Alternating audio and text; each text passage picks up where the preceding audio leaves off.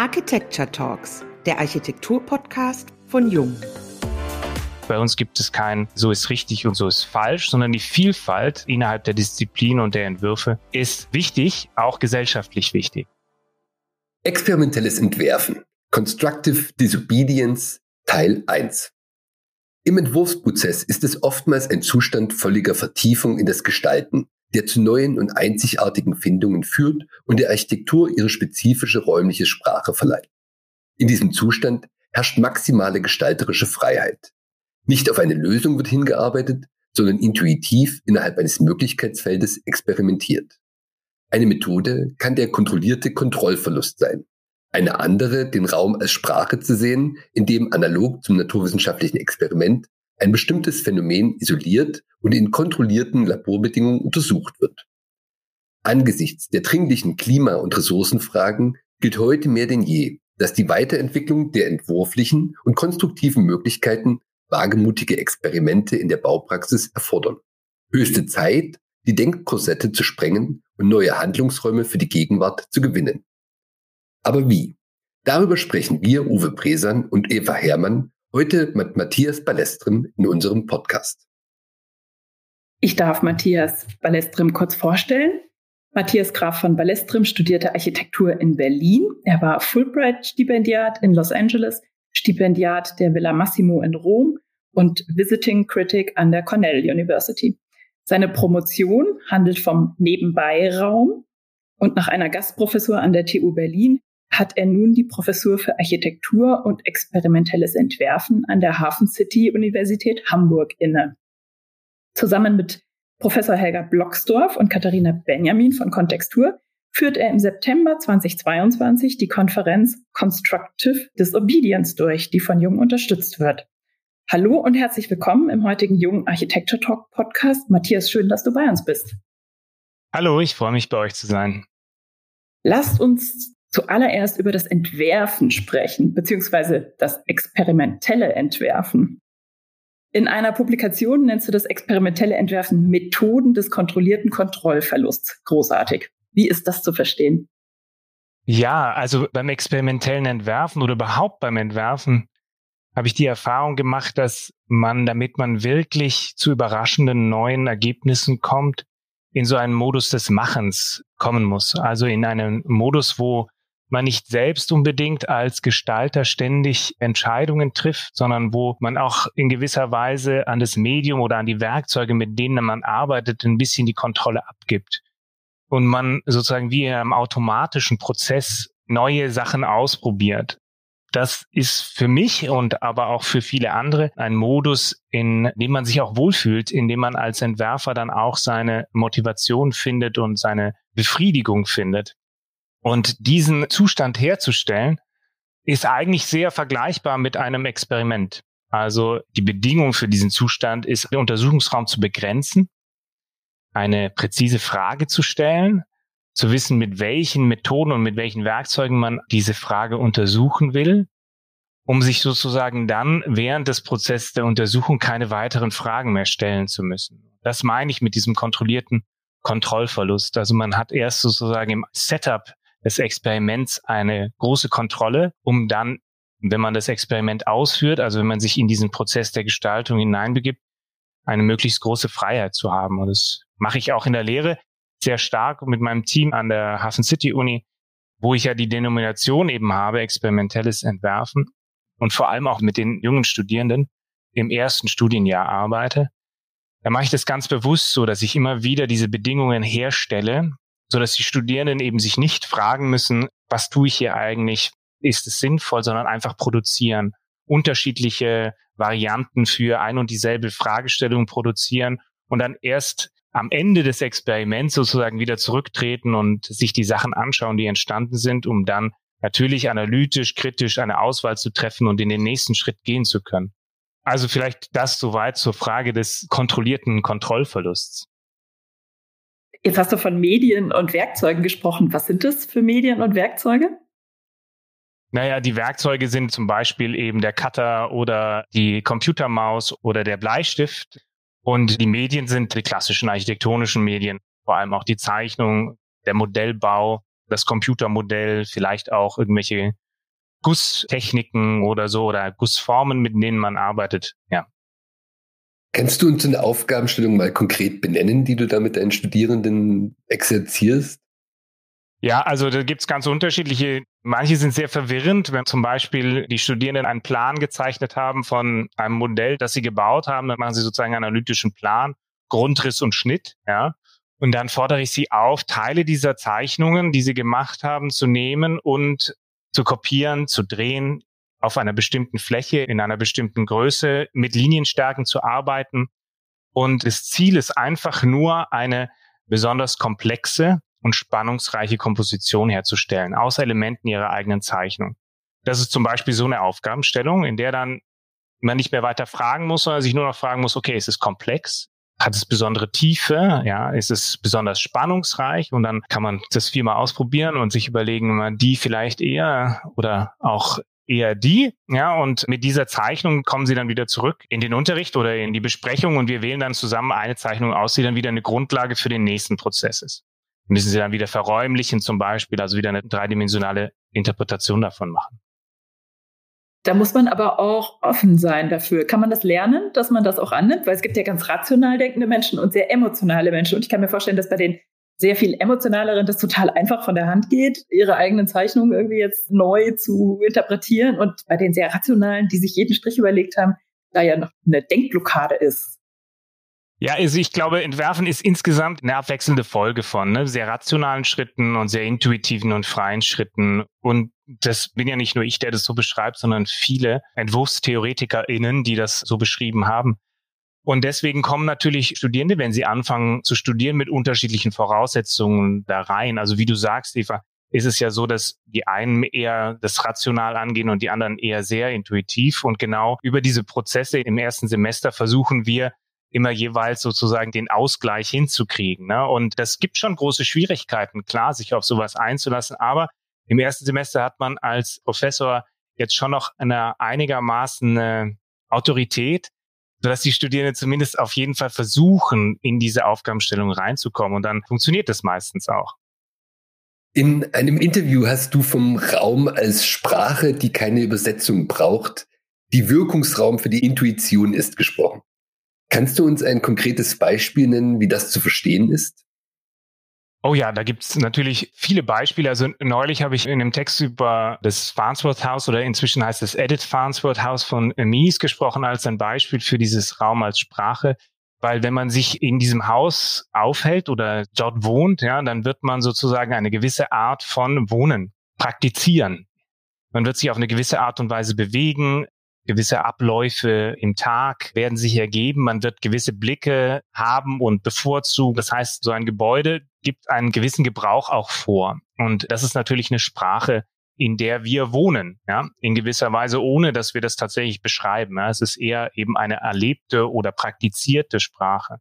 Aber in Bezug auf die aktuelle Situation, was ich da immer faszinierend finde, ist, dass wir ganz oft Veröffentlichungen gerade sehen zu besonders nachhaltigen oder energiesparenden Häusern. Wenn wir die Bilder von den Häusern sehen, dann sieht man das gar nicht. Was bedeutet es denn, wenn ein Haus nachhaltig ist? Wie kommt es im Raum zum Ausdruck? Ja, oder sieht der Raum genauso aus wie ein anderer nicht nachhaltiger Raum oder nicht nachhaltiges Gebäude? Und wir kennen den Unterschied gar nicht, weil er sich nur auf technische Details oder technische Aspekte bezieht. Das heißt, wenn wir heute nach einem Ausdruck der Nachhaltigkeit suchen in der Architektur, dann ist es aus meiner Sicht so, dass wir diese Aspekte eben auch im Raum ausdrücken können müssen, so dass sie erfahrbar werden und nicht erklärt werden müssen. Also ein Beispiel dafür ist, viele Leute sagen, wir dürfen nicht mehr gründen, ja. Also wenn die Gebäude nicht mehr im Boden versenkt sind, sondern auf dem Boden aufliegen, ja, dann ist es natürlich für den Architekten wichtig, diesen Aspekt auch so zu zeigen, dass ich ihn unmittelbar sehe, dass ich sehe, dass das Gebäude auf leichten Füßen steht, zum Beispiel, ja, und den Boden nicht verletzen will. Solche Sachen sind natürlich eine Übertragung von zeitgenössischen, ja, auch Weltanschauungen oder Verständnissen in gebaute Form, ja, die nicht dastehen mit Schildern und sagen, hier, schaut her, sondern er ist sozusagen das Ausdruck der Architektur und wird erlebt, erfahren, wahrgenommen, nicht unbedingt bewusst, praktiziert. Das meine ich mit Raum als Sprache. Aber denkst du da an sowas wie jetzt so in den 80er Jahren, wenn wir da über Ökohäuser gesprochen haben, die erkannte man immer an ihren Flugdächern und an ihren satten grünen Farben. Also an was denkst du da, wenn du sagst, also du möchtest eigentlich diesen heutigen nachhaltigen Umgang mit Architektur auch wieder sehen im Raum? Ich weiß die Antwort ehrlich gesagt selber noch nicht so genau. Ich finde, das ist eine große Forschungsfrage, in der wir uns gerade in der Architektur befinden. Aber ich glaube, wenn man auch die Sinnlichkeit oder Erfahrbarkeit oder das Performative der Architektur betrachtet, dass das eine große Wirkkraft in der Bauwende sein kann und sein sollte.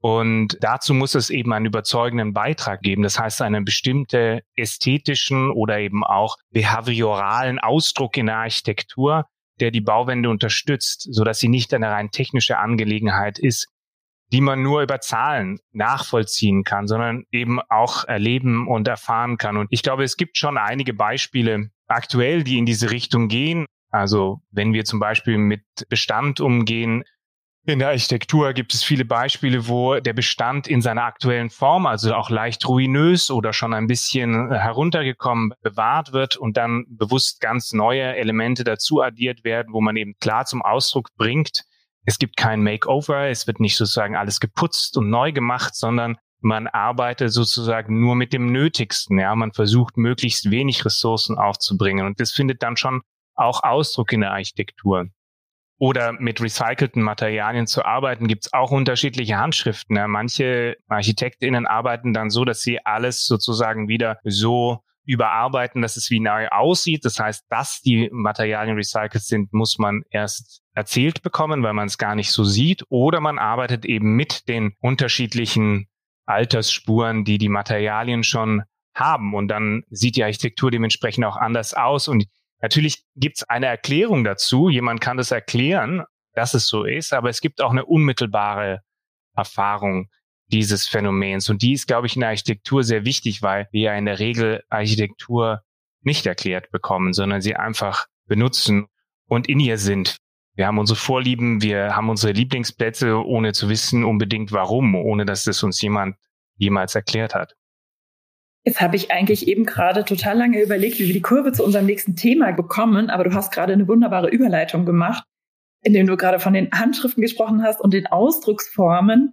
Denn was uns natürlich total interessiert, ist das, was sich verändert hat oder das, was jetzt gerade noch als neue Veränderung ansteht, nämlich das Thema entwurfsbasiertes Forschen. Und das ist ja quasi die logische Konsequenz daraus, was du gerade gesagt hast.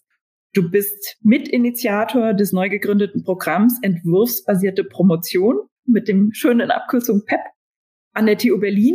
Gleich zu Beginn mal die ketzerische Frage, kann denn Entwerfen überhaupt Forschung sein? Ja, das ist natürlich die zentrale Frage. Als ich studiert habe, haben die ProfessorInnen immer gesagt, ja, wir forschen ja, indem wir entwerfen, ohne sozusagen ohne weiteres. So ohne weiteres geht es aus meiner Sicht nicht. Aber entwerfen kann sehr wohl Forschung sein, wenn es entsprechend qualifiziert wird. Das heißt, wenn es entsprechend zugänglich gemacht wird. Aus meiner Sicht ist das zumindest so. Das vertreten wir auch im PEP. Das heißt, wenn man den Entwurfsprozess kritisch reflektiert, wenn man ihn kontextualisiert, wenn man genau klar macht, mit welchen Methoden und Mitteln gearbeitet wurde, selbst wenn es intuitive sind, ja, wenn man vergleicht die Ergebnisse und Prozesse mit anderen EntwerferInnen, dann wird daraus tatsächlich systematisches Wissen. Und systematisches Wissen, das nicht nur der Disziplin dienen muss, sondern eben auch darüber hinaus relevant wird. Brauche ich praktisches Wissen, um das wieder reflektieren zu können? Oder kann ich das direkt aus meinem theoretischen Fundus bedienen? Ja, ich glaube, es ist beides möglich. Ne? Also ein Anlass, warum wir das PEP auch aufgesetzt haben, ist, dass wir auch feststellen mussten, dass der jetzt inzwischen für das akademische wirklich relevant gewordene Doktortitel, also das sogenannte Third Cycle Education in der Architektur, eigentlich nicht in der Kerndisziplin möglich ist, also im Entwerfen, sondern immer nur angeboten wird in Randbereichen der Architektur, in der Architekturgeschichte, Ingenieurwesen, in soziologischen Themen oder psychologischen Themen, aber dass jemand gesagt hat, okay, ich mache jetzt meinen Doktor, indem ich das tue, was ich im Studium gelernt habe, nämlich entwerfen, das ist in Deutschland zumindest und in vielen europäischen Ländern nicht möglich gewesen. Und da der Third Cycle sich natürlich auch direkt an das Studium anschließen sollte, ist es auch möglich, natürlich mit seinem Entwurfsstudium dann auch direkt in die Doktorarbeit zu gehen. Allerdings haben wir uns mit dem PEP tatsächlich bewusst an praktizierende Architektinnen gewendet, mit durchwachsenem Erfolg. Also wir haben in dem Programm ganz unterschiedliche Kandidatinnen mit unterschiedlicher Erfahrung.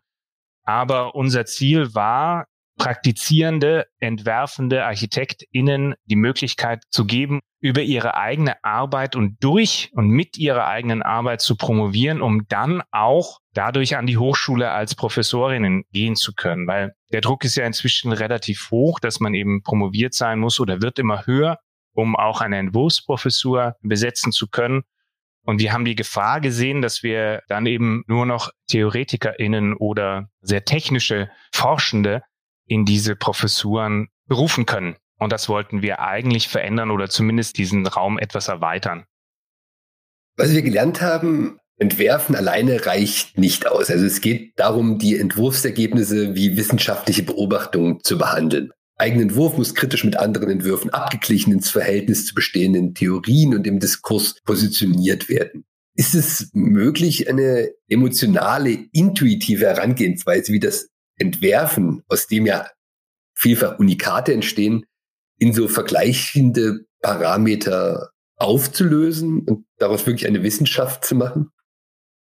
Also erstmal muss man sich natürlich so ein paar grundlegende Fragen stellen. Für mich oder auch für uns im PEP ist es so, dass natürlich die persönliche Handschrift, gerade weil wir eine kulturelle Disziplin auch sind, sehr, sehr wichtig sind. Das heißt, bei uns gibt es kein so ist richtig und so ist falsch, sondern die Vielfalt innerhalb der Disziplin und der Entwürfe ist wichtig, auch gesellschaftlich wichtig. Ja, wir leben von der Diversität auch der Gestaltungshandschriften in unserer Gesellschaft. Und das gilt es natürlich erstmal als eine Grundlage festzuhalten. Das Zweite, was, glaube ich, sehr wichtig ist, ist, dass man sich darauf einlässt, Entwurfsprojekte und Gebäude als wissenschaftliche, epistemische Artefakte zu verstehen. Also eine Form von Wissen, das darin produziert worden ist, was sich nicht eben diskursiv vermittelt oder nicht nur diskursiv vermittelt, sondern wie ich vorher schon gesagt habe, eben über eine der Architektur eigenen Sprache, entweder durch Gebrauch, durch Erfahrung etc. Wenn man von diesen Grundlagen ausgeht, dann ist es natürlich klar, dass wenn individuelle GestalterInnen arbeiten, dass diese Prozesse nur bedingt vergleichbar sind. Das ist aber nicht unbedingt nötig. Auch Entwurfsprojekte, ja, wir sprechen ja eigentlich davon, dass jedes Gebäude in gewisser Weise ein Prototyp ist, weil die Bedingungen, unter denen die entstehen, meist nicht so ohne weiteres auf anderes übertragbar sind. Und das widerspricht eigentlich ja diesem klassischen naturwissenschaftlichen Anspruch an ein Experiment oder an die Forschung, dass etwas falsi und verifizierbar sein muss. Wobei das ja auch sozusagen inzwischen sehr stark hinterfragt wird. Ja, ein Experiment, ein wissenschaftliches Experiment ist natürlich auch selbst entworfen worden, also erst wenn es ein naturwissenschaftliches Experiment ist. Aber was wir auf jeden Fall im Entwerfen können, und das ist die Art und Weise, wie wir daran arbeiten, ist eben diese Prozesse, unter denen bestimmte Artefakte entstehen, so zugänglich wie möglich zu machen, so gut wie möglich zu beschreiben weil da natürlich die anderen Vertreter der Disziplin, also junge Studierende oder auch erfahrene Architektinnen, darauf zugreifen können und sagen können, aha, hier ist es so und so gemacht worden. Hier ist die Handschrift eine ganz besondere, spezifische, aber was ich davon lernen kann, ist das und das. Und das führt natürlich zu einer systematischen Verbesserung oder auch einer kategorischen Verbesserung der Disziplin. Daran arbeiten wir. Das heißt, einen Wissensfundus herzustellen, der auf eine gewissen Art und Weise Vergleichbarkeit herstellt.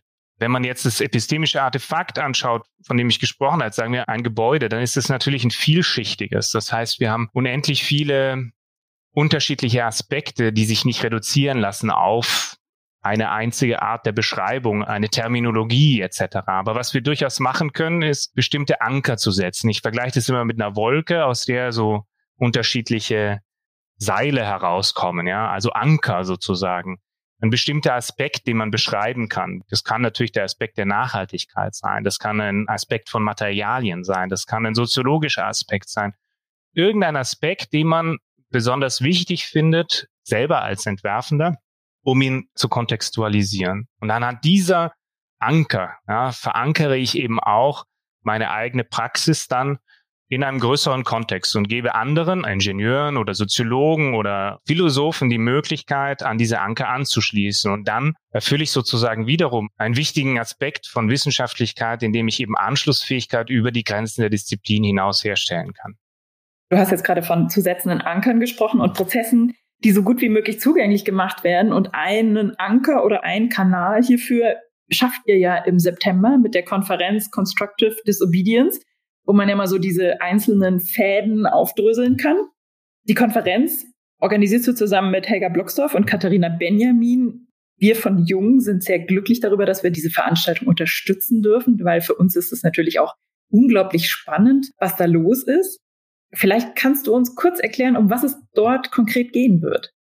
Ja, also die Idee zu dieser Konferenz ist in den Gesprächen dazu entstanden, dass eben der Einzelfall, das konkrete Problem auf der Baustelle für ArchitektInnen ein ganz besonderer, ständiger Kampf ist, der meistens eben keinen größeren Nachhall findet oder nicht zur Anerkennung gelangt. Das heißt, es gibt ganz viele Probleme, die auf eine besondere Art und Weise gelöst werden müssen, auch experimentell gelöst werden oder mit Hilfe von experimentellen Untersuchungen gelöst werden und die dann innerhalb des Gebäudes oder des Projekts verschüttet bleiben. Ja, und wir haben uns eben gerade mit Helga, die eben in ihrer eigenen Praxis viele solche Themen immer wieder hat und auch im PEP angefangen hat zu promovieren und da jetzt auch involviert ist, immer wieder darüber unterhalten, dass dieser Einzelfall eben zu wenig Reichweite hat. Und gerade wenn man jetzt die aktuelle Debatte um die Bauwende zur Nachhaltigkeit betrachtet, dann haben wir gesagt, es wäre sehr wichtig, dass wir sozusagen als ArchitektInnen dabei auch eine prägende Rolle spielen können.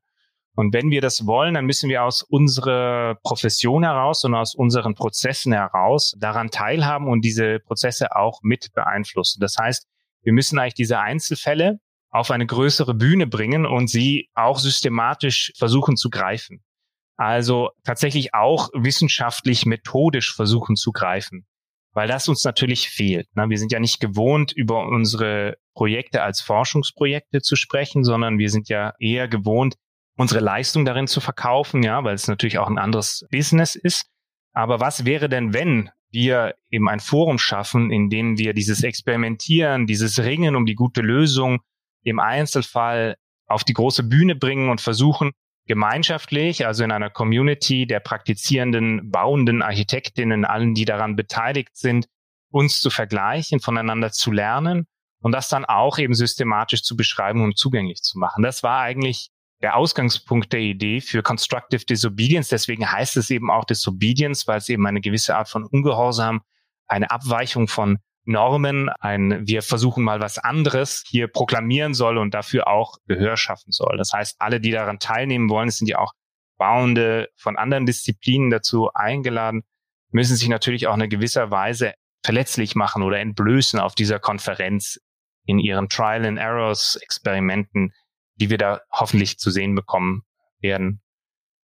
Und dann vielleicht zu diesem Setup eben Helga Blocksdorf als eine Architektin, die sehr stark aus der Praxis kommt, auch über ihre Praxis jetzt in Braunschweig als Professorin für Baukonstruktion beworben wurde. Katharina Benjamin von Kontextur mit einer großen Reichweite gerade in die Communities hinein, die für uns dabei relevant sind und natürlich dadurch auch eine tolle Kommunikationsebene für uns bildet.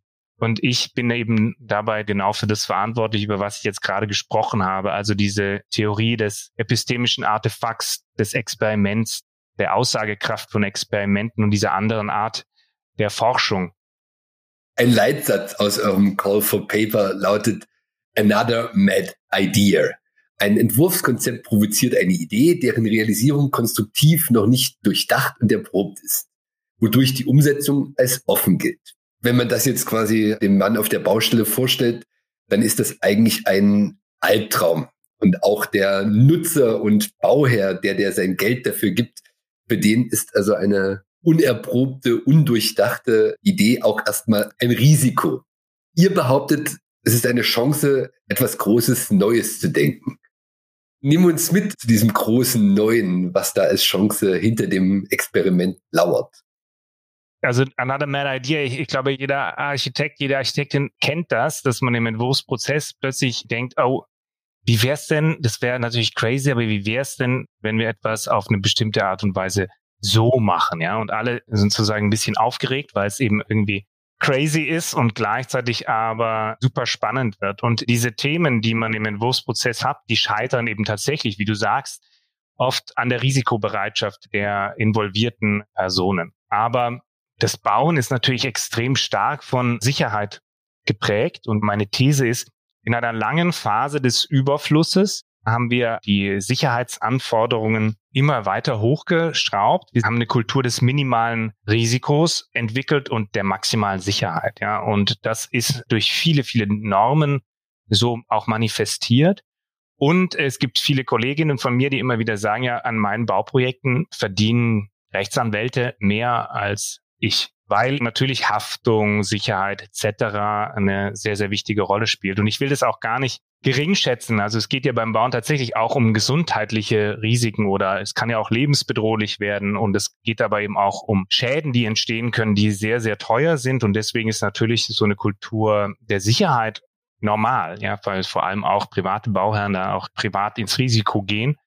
Nur so ein Normenkäfig verhindert natürlich für die ArchitektInnen, dass sie tatsächlich mal was ausprobieren können. Und die Kultur des Risikos, also ein Abweichen von der Norm, wäre wünschenswert, ja, und ist natürlich für ArchitektInnen toll, um eben auch im Einzelfall passende Lösungen realisieren zu können. Ja, das heißt natürlich nicht, dass man verantwortungslos damit umgehen kann, um eine Zulassung für eine bestimmte Art zu bauen, zu bekommen im Einzelfall muss auch viel erfüllt sein. Aber es wäre natürlich wünschenswert, solche Wege gehen zu können, weil sie eben uns gerade jetzt in der aktuellen Zeit, wo wir versuchen müssen, mit wenigen Ressourcen zu arbeiten, Räume ermöglichen würden abseits dieses Sicherheitsdenkens. Dazu müssen natürlich alle Beteiligten bereit sein. Und nach diesen besonderen Situationen suchen wir bei Constructive Disobedience, damit wir sie natürlich auch attraktiv machen für BauherrInnen und Bauende der Zukunft, um zu zeigen, dass darin eben auch tatsächlich ein großer Beitrag liegen kann. Jetzt hast du gerade die Kultur des Risikos oder das Lernen aus dem Scheitern angesprochen. In anderen Ländern und in anderen Branchen sehen wir ja, dass daraus eigentlich die Innovation entsteht. Und da sind wir ja sehr weit davon entfernt hier in unserem Sicherheitsdenken, was wir haben. Auf der einen Seite ist natürlich der praktizierende Architekt in dieser Verantwortung, so ein Risiko auch in den Raum zu tragen, aber natürlich auch die Architekturlehre muss ja auch ganz anders die Studenten vorbereiten. Da ist dein Fachgebiet mit dem experimentellen Entwerfen natürlich schon mal gleich der erste Schritt, diesen Ungehorsam auch zu etablieren in der Entwurfspraxis, oder? Wenn ich das jetzt ehrlich beantworte, dann mache ich tatsächlich experimentelles Entwerfen und meine Lehre ist sehr stark noch eben am Anfang des Studiums darauf ausgerichtet, Raum erstmal als Sprache kennenzulernen. Und ich unterscheide das auch vom experimentellen Konstruieren, was jetzt eher das Thema von Constructive Disobedience unserer Konferenz sein wird. Was aber beides tatsächlich teilt, ist eine Art Systematik des Experiments, das eben übertragbar ist auf unterschiedliche Disziplinen, eben eine klare Fragestellung, eine klare Konzeption, wie ich diese Fragestellung beantworten will und natürlich ganz wichtig fürs Experiment ein ergebnisoffener Untersuchungsprozess. Das heißt, ich darf natürlich noch nicht wissen, was dabei rauskommt, sondern das ist natürlich die Findung, an der ich tatsächlich interessiert bin. Und ich glaube tatsächlich, dass diese, und daran arbeiten wir gerade auch an der Hafen City Uni in der Lehre, dass diese Themen der Experimente sich verändern müssen aktuell und sich den drängenden Fragen anpassen müssen. Ich denke zum Beispiel, dass wir eben in der Zukunft viel mehr aus dem baukonstruktiven Detail heraus anfangen müssen zu arbeiten und viel weniger aus einer konzeptionellen, abstrakten Überlegung heraus, beziehungsweise eben das baukonstruktive Detail oder die Konstruktionsweisen mit dem konzeptionellen Denken von Anfang an übereinzubringen.